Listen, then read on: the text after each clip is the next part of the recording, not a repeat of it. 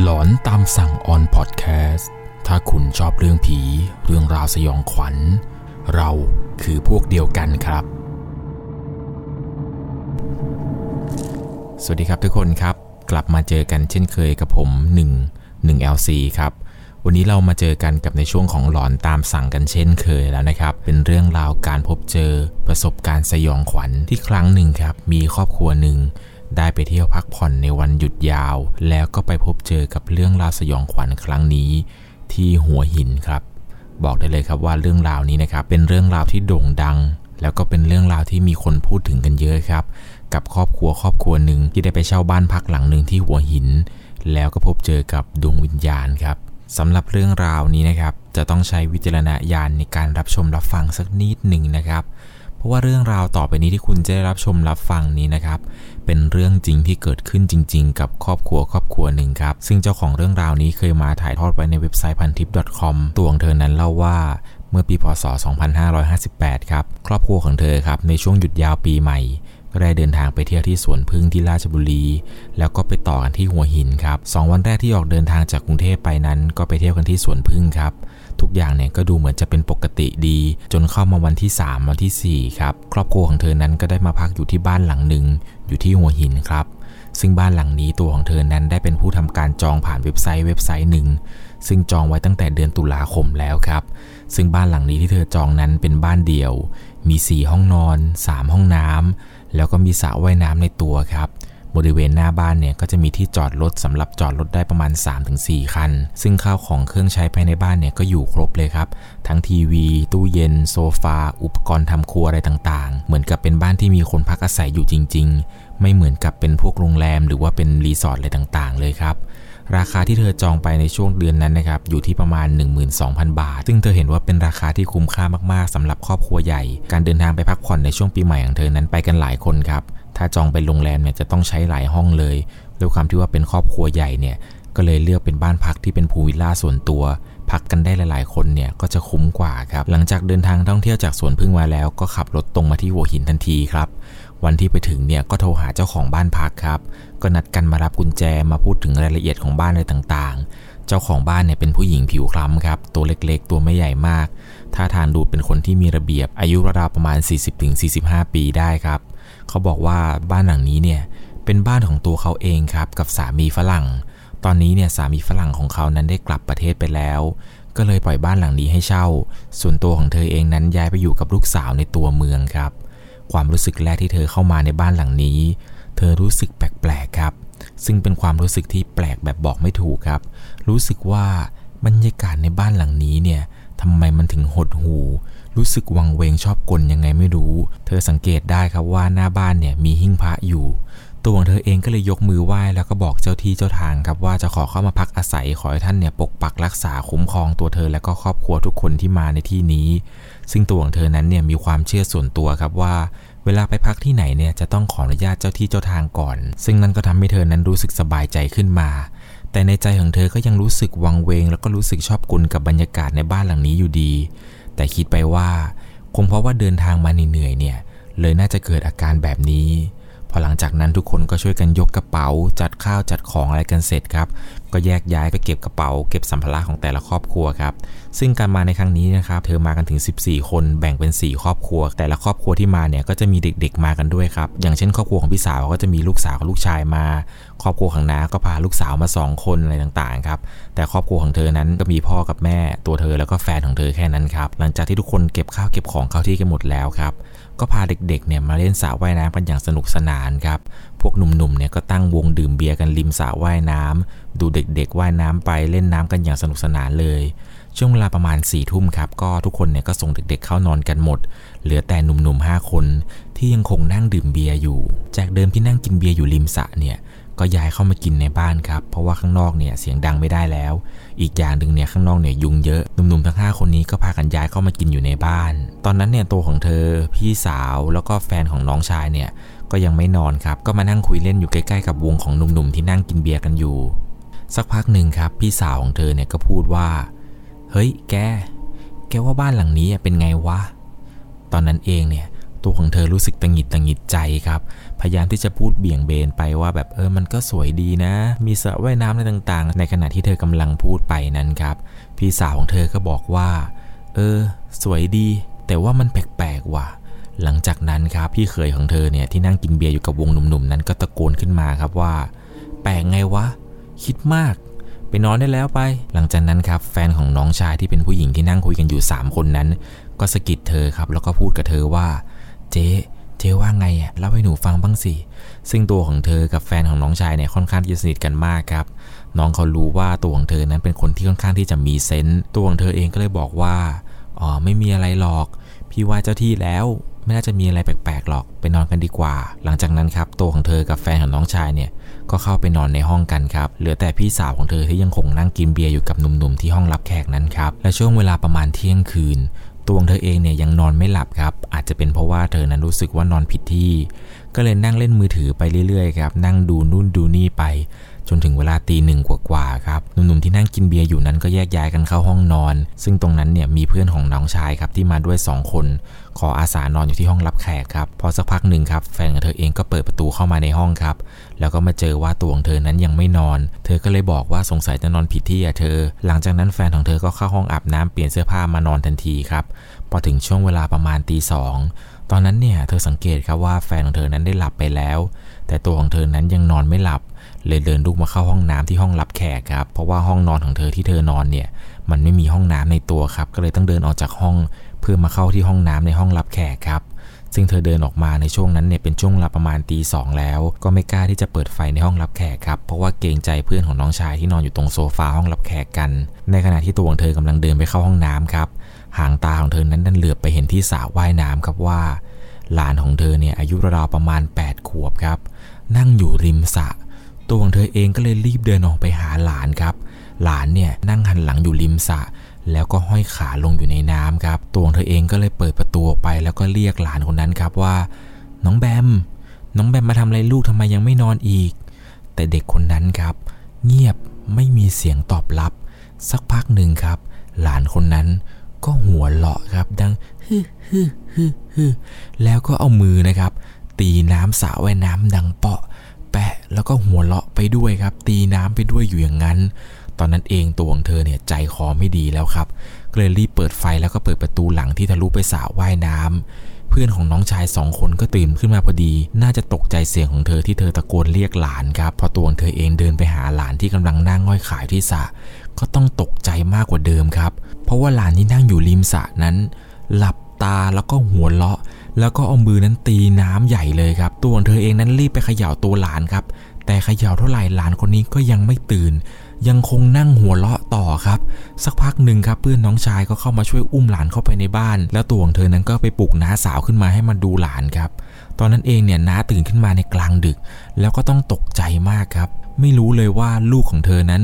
ลุกไปตอนไหน หลังจากนั้นก็ไปปลุกน้าเขยให้มาดูตอนนั้นเนี่ยตัวของเธอเริ่มใจคอไม่ดีแล้วครับ เลยเดินไปที่หิ้งผาที่อยู่หน้าบ้านอีกครั้งหนึ่งครับ แล้วก็พูดว่า อย่าแกล้งหลานเราเลย พวกเรามาเที่ยวไม่ได้มีเจตนาไม่ดี สักพักหนึ่งครับ เดินกลับมาที่หลาน หลานก็ตื่นขึ้นมาครับ ตอนนั้นทุกคนตื่นกันหมดทั้งบ้านแล้วครับ ช่วงเวลาประมาณเกือบจะตีสามแล้วน้าอีกคนก็เลยถามน้องครับว่าออกมาได้ยังไง หลานคนนั้นก็บอกว่า มีคนชวนหนูออกมา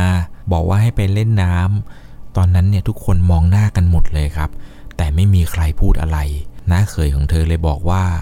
โอ้ยสงสัยจะเล่นน้ำตอนเย็นแล้วเก็บไปฝันแน่เลย นอนนอนนอนไม่มีอะไรหรอกไม่มีอะไรหรอกไปไปแยกย้ายกันไปนอนดีกว่า หลังจากนั้นครับทุกคนก็แยกย้ายกันเข้าห้องนอน แล้วก็คิดในแง่ดีกันครับว่าหลานคนนี้เนี่ยคงจะเล่นน้ำสนุกแล้วคงจะละเมอเดินออกมาอะไรประมาณนี้ครับซึ่งทุกคนจะรู้ครับว่าหลานคนนี้เนี่ยมักจะชอบนอนละเมออยู่เป็นประจำซึ่งที่น้องมานั่งเล่นอยู่ตรงสระว่ายน้ำในตอนกลางคืนเนี่ยอาจจะเป็นเพราะว่าน้องอาจจะละเมอจริง ๆ ก็ได้ครับแต่น้าของเธอเนี่ยบอกกับเธอว่า ละเมอยังไงเนี่ยมันก็ไม่น่าที่จะมาถึงขนาดนี้ได้นะ เป็นไปไม่ได้เลยที่จะเดินออกมาจากห้อง แล้วไปนั่งอยู่ริมสระได้ทั้งๆทที่ตาเนี่ยยังปิดอยู่ด้วยซ้ำเลย พอถึงช่วงเวลาประมาณตีสามครึ่งเห็นจะได้ครับ ทุกคนเข้านอนกันหมด แต่ตัวของเธอนั้นยังนอนไม่หลับอยู่ดีครับแฟนของเธอเนี่ยก็เลยเอายาเม็ดสีเหลืองให้เธอกินครับ ซึ่งยาตัวนี้มันเป็นยาสำหรับคนที่เมารถครับ หลังจากนั้นตัวของเธอก็หลับไปครับ ตื่นเช้าขึ้นมาทีช่วงเวลาประมาณ7จ็ดโมงเช้า ทุกคนก็พากันออกไปหาอะไรกินครับ โดยที่ไม่มีใครนั้นพูดถึงเรื่องที่เกิดขึ้นในเมื่อคืนเลยครับ เพราะคิดว่า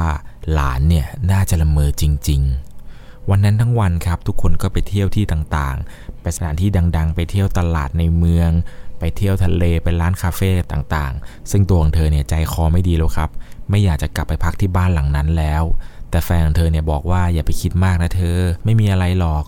แต่ตัวของเธอนั้นรู้สึกครับว่า บ้านหลังนี้เนี่ยมันแปลกๆ แต่แฟนก็พยายามปลอบใจเธอตลอดครับว่ามันไม่น่าจะมีอะไรอะไรต่างๆ ในขณะที่กำลังนั่งรถไปเที่ยวกันนั้น ตัวของเธอก็คุยเรื่องนี้กับแฟนไปตลอดทางเลยครับ จนแฟนของน้องชายเนี่ยบอกว่า เออเมื่อคืนน่ะหนูฝันด้วย ฝันว่ามีผู้ชายฝรั่งเนี่ยมานั่งกินเบียร์อยู่กับวงน้าน้าเมื่อคืนน้าก็เลยแซวครับว่าสงสัยเนี่ยอยากได้ผัวฝรั่งจนเอาไปเก็บไปฝันแล้วมั้ง หลังจากนั้นทุกคนก็ขำกันครับ ตัวของเธอเนี่ยก็ขำไปด้วย แต่ในใจเนี่ยไม่ขำเลยครับ พอเข้าคืนที่2ครับหลังจากที่ไปเที่ยวกันเสร็จ ทุกคนก็กลับมาถึงที่บ้านพัก ช่วงเวลาประมาณ3ามทุ่มกว่าๆครับหลังจากที่ทุกคนไปเที่ยวกันมา ก็ซื้อข้าวซื้อของมาปิ้งย่างริมสระว่ายน้ำกันครับตัวของเธอเนี่ยอาสานอนเป็นเพื่อนหลานๆในคืนนี้ครับให้พี่สาวและน้าสาวเนี่ยปาร์ตี้ได้เต็มที่เลยไม่ต้องห่วงเด็กๆเนี่ยเธอพาเข้านอนเอง หลังจากนั้นเนี่ยตัวของเธอก็พาเด็กๆเข้านอนครับซึ่งห้องนอนของเด็กๆเนี่ยเป็นห้องนอนใหญ่ครับเด็กๆเนี่ยก็วิ่งเล่นกันไปมาอยู่ในห้องนอนใหญ่จู่ๆครับ น้องแบมครับ น้องคนที่นั่งอยู่ริมสระเมื่อคืนที่เธอเห็นนั้นก็พูดขึ้นมาครับว่า อีคะเมื่อคืนน่ะ แบมไม่ได้นอนละเมอนะคะ มีน้าฝรั่งมาอุ้มแบมไปเล่นน้ำค่ะ สนุกมากเลย แล้วก็ร้องเพลงภาษาอังกฤษให้แบมฟังด้วย ตอนนั้นเนี่ยตัวของเธอถึงกับช็อกเลยครับ เพราะเธอเชื่อครับว่าเด็กเนี่ย ก็คือเด็กครับ ไม่น่าจะมาพูดเล่นอะไรแบบนี้ ซึ่งตวงเธอนั้นบอกเลยว่า เธอเชื่อนะครับที่น้องแบมพูดนั้นคือเรื่องจริง ตวงเธอก็เลยถามต่อครับว่า เอ้า แล้วแบมรู้จักเขาหรอลูกถึงไปเล่นกับเขา แบมก็บอกว่า ไม่รู้ค่ะ แต่เขามากับป้าผู้หญิงที่เอากุญแจมาให้ไงคะ แบมจำได้ ตอนนั้นเนี่ยตวงเธอมีสติพอครับ ก็เลยถามแบมต่อครับว่า แล้วแบมไปเห็นเขาตอนไหนล่ะลูกแบมบอกว่า ก็แบมเห็นเขายืนอยู่ตรงระเบียงอะค่ะ ตอนอีคุยกับคุณป้าผู้หญิง แบมก็เห็นค่ะ ตอนนั้นเนี่ยตัวงเธอเนี่ยถึงกับช็อกเลยครับ เธอก็เลยบอกกับน้องครับว่า อ๋อ อีเนี่ยมองไม่เห็น งั้นแบมนอนเลยนะลูก เดี๋ยวพรุ่งนี้เช้าเนี่ยไปสวนน้ำกัน หลังจากนั้นครับ ตัวเธอก็พาเด็กๆเข้านอน เด็กๆก็กว่าจะหลับกันเนี่ยก็ห้าทุ่มแล้วครับ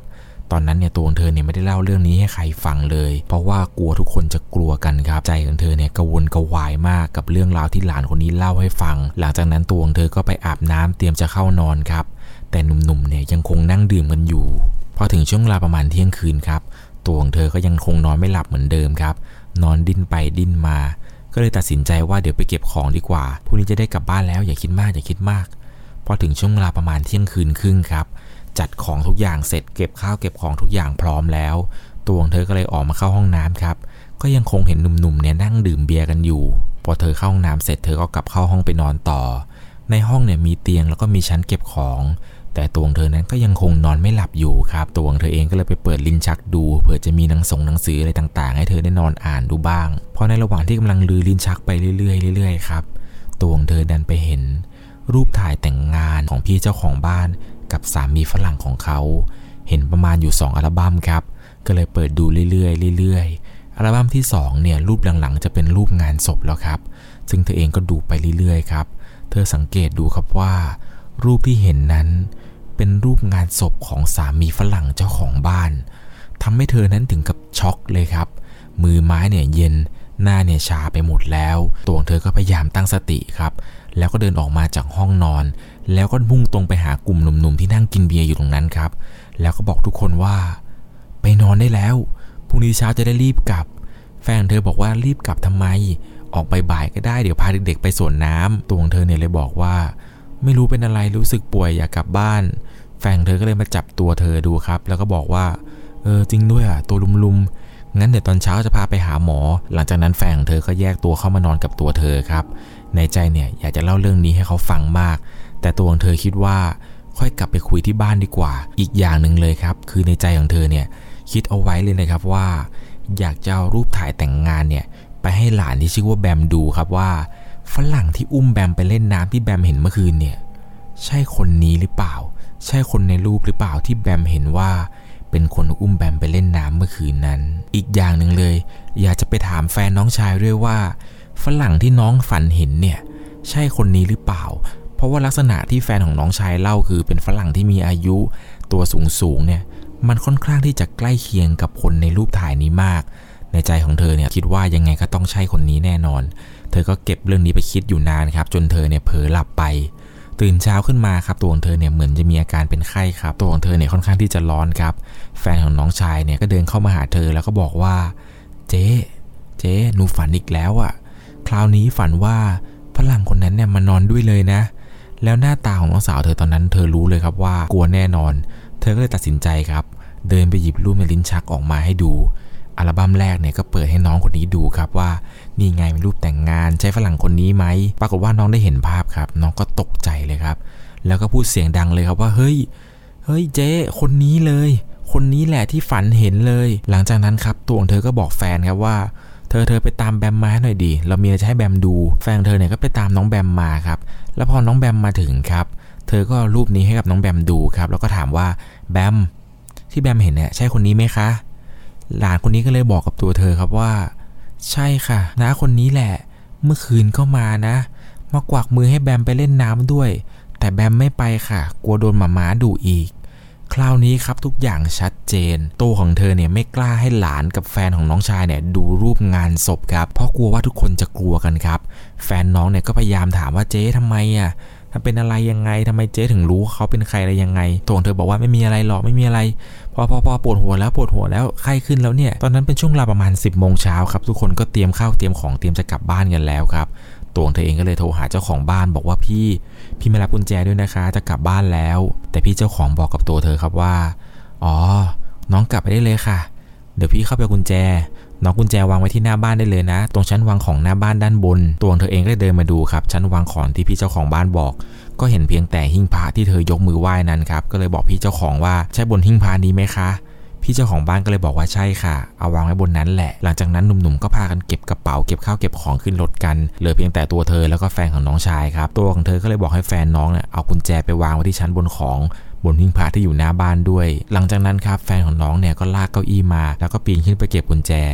สักพักหนึ่งครับน้องคนนี้ก็ทำหน้าเหวอทำหน้าตกใจมากครับตัวของเธอเลยถามว่าเป็นอะไร รีบกุญแจวางก็รีบไปได้แล้ว น้องเนี่ยมันก็ตอบกลับมาว่า เจ๊ เจ๊มันดูเอง เจ๊มันดูเองเลย หนูพูดไม่ออกแล้ว หลังจากนั้นครับตัวของเธอก็เลยปีนขึ้นไปดูครับ ปีนเก้าอี้ขึ้นไป แล้วภาพที่เธอเห็นเนี่ยก็คือบนชั้นวางของที่เธอเห็นว่าเป็นที่ตั้งหิ้งพระนั้น มีรูปที่เป็นฝรั่งแฟนของพี่เจ้าของบ้านอยู่บนหิ้งพระนี้เลยครับ ตอนแรกเนี่ยตัวเธอไหว้ครั้งแรกเนี่ยเข้าใจว่าเป็นหิ้งพระครับ แต่สรุปคือที่ไหนได้ ดันเป็นหิ้งที่เอาไว้ไหว้รูปเจ้าของบ้าน แฟนของน้องเนี่ยตอนนั้นถึงกับช็อกไปเลยครับตัวของเธอก็ช็อกเช่นเดียวกัน รีบขึ้นรถแล้วก็ออกเดินทางทันทีครับปกติเนี่ยตัวของเธอจะเป็นคนที่ค่อนข้างที่จะพูดเก่งครับ แต่ตลอดทางกลับบ้านไปเนี่ยตัวของเธอนั้นนั่งเงียบมาตลอดเลย แฟนของเธอคิดว่าตัวเธอน่าจะป่วยเลยซึมๆตอนเที่ยงเนี่ยทุกคนก็พากันแวะร้านอาหารร้านหนึ่งครับเป็นร้านอาหารข้างทาง แฟนของน้องเนี่ยก็รู้สึกอึดอัดเหมือนกันครับกับเรื่องที่เกิดขึ้นก็เลยพูดขึ้นมากลางวงอาหารครับว่า มีใครเจออะไรที่บ้านหลังนั้นไหมคะ ตอนนั้นเนี่ยทุกคนเงียบตัวของเธอก็เงียบน้าสาวเนี่ยบอกกับเธอว่า หลานน่ะไม่รู้เป็นอะไร ชอบตื่นหัวเราะกลางดึก เหมือนกับกำลังเล่นกับใครอยู่ พี่เขยของเธอก็เลยพูดว่า พอแล้วเขียดเล่าที่เนี่ยไม่มาแล้วคือไม่ใช่เลยนะ ตอนอยู่ที่บ้านเนี่ยที่ไม่อยากเล่าเพราะว่ากลัวเด็กๆ จะกลัวกัน ตอนนั่งดื่มเบียร์เนี่ย หันไปทางสระว่ายน้ำเห็นฝรั่งเนี่ยมันนั่งอยู่ริมสระแล้วก็ยกแก้วเหมือนจะขอชนด้วย แต่ตัวของพี่เขยเนี่ยทำท่าเป็นไม่สนใจครับ พอรู้แล้วแหละว่าฝรั่งที่เห็นเนี่ยต้องไม่ใช่คนแน่ ๆ อีกเรื่องคือเป็นเรื่องของเพื่อนของน้องชายสองคนที่นอนตรงโซฟา เหมือนได้ยินเสียงคนคุยกันเป็นภาษาอังกฤษตอนนอน แต่คิดว่าน่าจะเป็นคนเปิดทีวีเอาไว้ ก็เลยไม่ได้สนใจ แต่ตอนคืนที่สองที่นอนเนี่ยหันหน้าไปทางสระว่ายน้ำในระหว่างที่กำลังหลับนั้นครับก็เป็นช่วงเวลาที่กำลังกึ่มหลับกึ่มตื่น ก็ดันเห็นครับว่ามีคนเนี่ยเดินไปเดินมาอยู่ที่สระว่ายน้ำ ก็พากันสะกิดกันให้ดูครับ แล้วก็นอนต่อไม่กล้าทักตอนนั้นตัวของเธอถึงกับนั่งเงียบเลยครับ ไม่ใช่ว่าป่วยนะครับ แต่ว่าเธอได้ยินเสียงเพลงดังอยู่ในหูครับ ซึ่งเป็นเพลงอะไรสักอย่างที่เธอไม่รู้ แต่ทำนองเนี่ยมันคล้ายๆ กับเพลงที่ฝรั่งคนนั้นร้องให้กับน้องแบมฟังครับ เพราะว่าน้องแบมเนี่ยทำเสียงให้ฟังด้วยตอนเล่า พอกลับจากหัวหินมาครับ ทุกคนเนี่ยก็พากันไปทำบุญกัน นึกถึงฝรั่งคนนั้นที่เจอที่หัวหินด้วยก็เลยอุทิศส่วนบุญส่วนกุศลให้ ตอนนั้นเนี่ยน้าของเธอถึงกับพาน้องแบมนั้นไปอาบน้ำมนต์ที่วัดเลย น้าเนี่ยคิดมากครับ คิดว่าคืนนั้นเนี่ยถ้าตัวของเธอไม่ไปเห็น กลัวว่าฝรั่งคนนั้นเนี่ยจะต้องเอาน้องแบมไปอยู่ด้วยอย่างแน่นอน เพราะน้ำในสระเนี่ยลึกถึงระดับอกผู้ใหญ่เลย หลานเนี่ยเป็นคนที่ว่ายน้ำไม่เป็นด้วย ถ้าจมลงไปเนี่ยยังไงก็ต้องเสียชีวิตแน่นอน แต่ตัวของเธอนั้นคิดว่าน่าจะไม่ได้มาทำร้ายหรือว่ามาหวังเอาชีวิตอะไรหรอกครับ คิดว่าฝรั่งคนนี้น่าจะเหงามากกว่าครับเป็นอย่างไรกันบ้างครับกับเรื่องหลอนในวันนี้ หลอนกันพอไหมครับ เรื่องนี้เนี่ยให้เต็มกี่กะโหลกครับสำหรับผมเนี่ยถ้ามี 10กิโลผมให้เกิน 10กะโหลกไปเลยครับ ใครจะไปคิดล่ะครับว่าบ้านหรูที่มีสระว่ายน้ำที่หลายๆ คนเรียกว่าพูลวิลล่าเนี่ยจะมีเรื่องราวหลอนๆเกิดขึ้นได้ครับ ซึ่งหลายๆคนเวลาไปพักตามสถานที่ต่างๆเนี่ย อย่างที่ผมเคยบอกไปครับ ก็ไปถึงเนี่ยก็พยายามศึกษาประวัติให้ดีนะครับว่าเขาเคยมีประวัติอะไรต่างๆ แต่ถ้าไม่รู้จริง ๆ ก็ให้ใช้วิธีการที่ว่าก่อนนอนเนี่ยไหว้พระสวดมนต์ขอเจ้าที่เจ้าทางเนี่ยคุ้มครองให้นอนหลับฝันดี อย่าได้เกิดเรื่องร้ายอะไรเกิดขึ้นกับครอบครัว หรือว่าเกิดขึ้นกับคนที่มาพักด้วยกัน ซึ่งแน่นอนครับว่าพวกบ้านต่างๆ ที่เวลาไปเช่ากันเนี่ยไม่มีใครรู้ประวัติหรอกครับว่ามีอะไรเกิดขึ้นบ้าง เหมือนกับเจ้าของเรื่องราวนี้แหละครับ ซึ่งตัวเธอนะครับบอกว่าเรื่องราวเรื่องนี้เป็นประสบการณ์จริง ซึ่งของแบบนี้เนี่ยถ้าไม่เจอกับตัวเองก็ไม่รู้หรอกครับว่า เรื่องแบบนี้นั้นมีอยู่จริง ๆ หรือไม่นะครับ ก่อนจากกันไปในวันนี้ ใครมีแผนจะไปเที่ยว ก็คิดให้ดีๆนะครับว่าที่พักที่คุณจะไปพักกันเนี่ยมีประวัติหรือไม่นะครับสำหรับวันนี้ใครที่ฟังกลางคืน หรือใครที่ฟังอยู่ในห้องพักในรีสอร์ทหรือในบ้านพักหรูขอให้คุณนอนหลับฝันดี ราตรีสวัสดิ์พาคุ้มครองครับ สวัสดีครับ สามารถรับชมเรื่องราวหลอนๆเพิ่มเติม ได้ที่ YouTube Channel 1 LC ยังมีเรื่องราวหลอนๆอีกมากมายที่เกิดขึ้นในบ้านเรา รอให้คุณนั้นได้ฟังอยู่นะครับ